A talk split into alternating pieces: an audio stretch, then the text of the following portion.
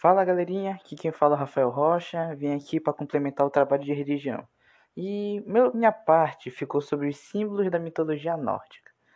Logo de cara já vou mandando um símbolo assim que vocês já conhecem. Pessoal que conhece a Marvel com certeza já conhece qual, é, qual seria esse símbolo. Esse símbolo é o martelo de Thor. O seu nome verdadeiro é Mjolnir. E o Mjolnir ele é capaz de soltar raios e trovões. Por isso que até então Thor ele é chamado de Deus do Trovão.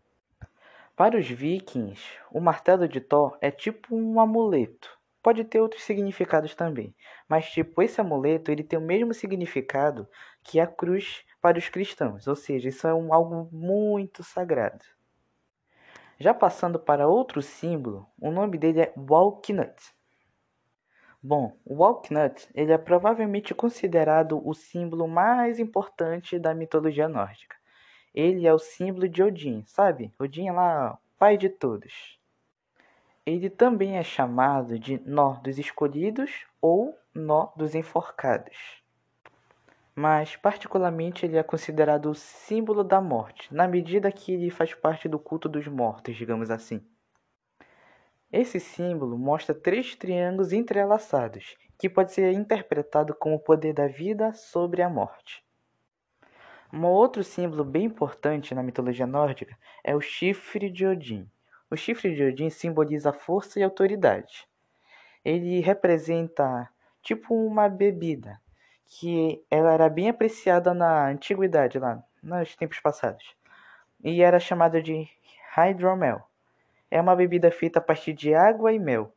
Segundo a lenda, Odin conseguiu encontrar a bebida após uma longa e difícil procura por outros lugares por aí.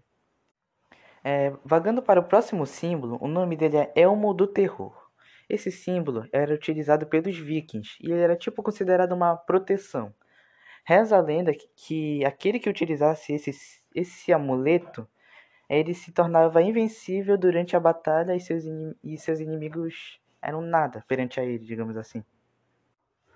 Vagando para o próximo símbolo, que eu nem vou tentar falar o nome que está escrito aí, porque né, eu vou me complicar. Enfim, ela era chamada da é, serpente na mitologia nórdica.